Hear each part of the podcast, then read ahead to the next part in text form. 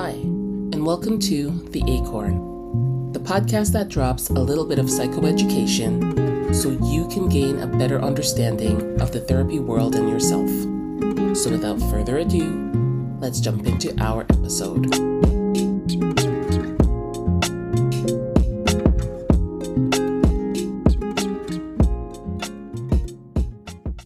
Hello and welcome. Our episode today will be answering the question What is trauma?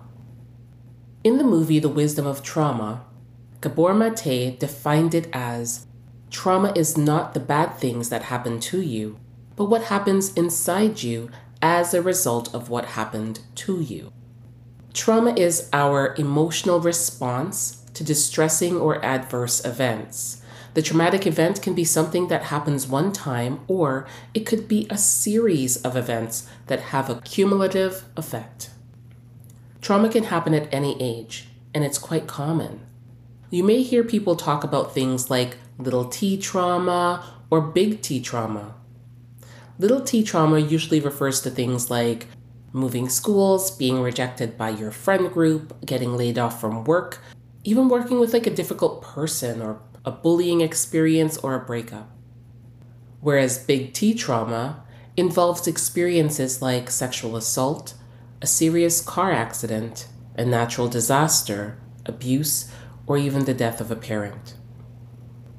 Some symptoms of trauma are flashbacks, difficulty sleeping, nightmares or other night terrors, panic attacks, anger or irritation, emotional numbness, always being on edge, depression and grief, lack of enjoyment of activities that were once pleasurable, avoidance from people, places, or situations that may trigger symptoms of trauma, and suicidal ideation or thoughts.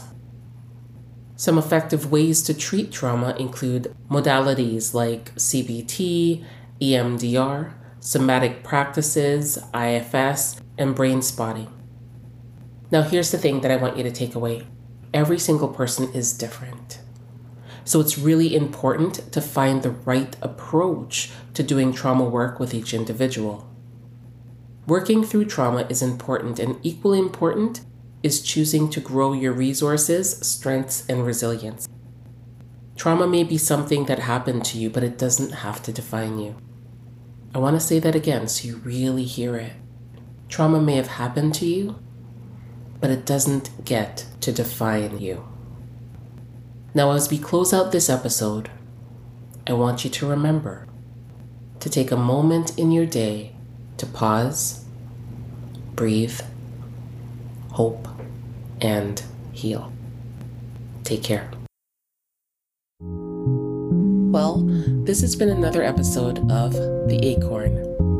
Remember, the content in these podcast episodes are for educational, informational, and entertainment purposes only.